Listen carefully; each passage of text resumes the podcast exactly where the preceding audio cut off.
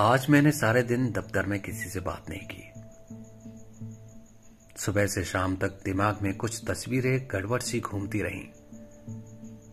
कभी पुष्पा पिंगले का चेहरा नज़र आता, कभी मेरी माँ का, और कभी एमएलए साहब की बेटी सोनिया।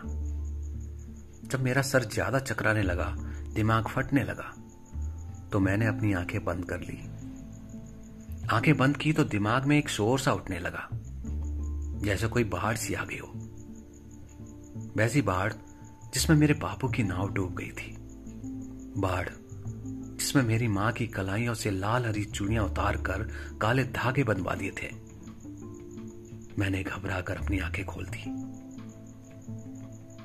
चार बजे मैं दफ्तर से निकल गया और सीधे घर आकर लेट गया।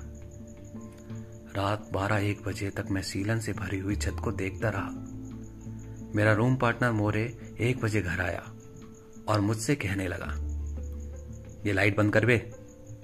लाइट में क्या तेरी हेमा मालिनी तुझसे मिलने आएगी? मैंने कहा, नहीं मोरे, वो बात नहीं है। आजकल पता नहीं क्यों मुझे अंधेरे से डर लगने लगा है।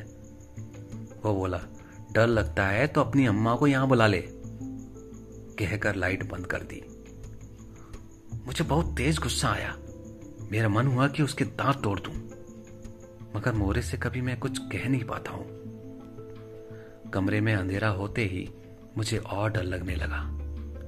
मुझे ऐसा लगने लगा जैसे बिस्तर पर कोई मेरे साथ लेटा है। कभी लगता है जैसे मेरी माँ है। कभी लगता है जैसे मेरा कुत्ता गोगा। और कभी मुझे ऐसा लगता है जैसे सफ़ेद कपन में लिपटू ही मेरी छोटी बहन शकुंतला की लाश है। मुझे कुछ आवाज़ें भी सुनाई देने लगी। जैसे जैसे बैन करती मेरी अम्मा। अरे कहा गई मोरे लल्ली रे? अम्मा को छोड़कर तू कहा गई रे? मोर लल्ली।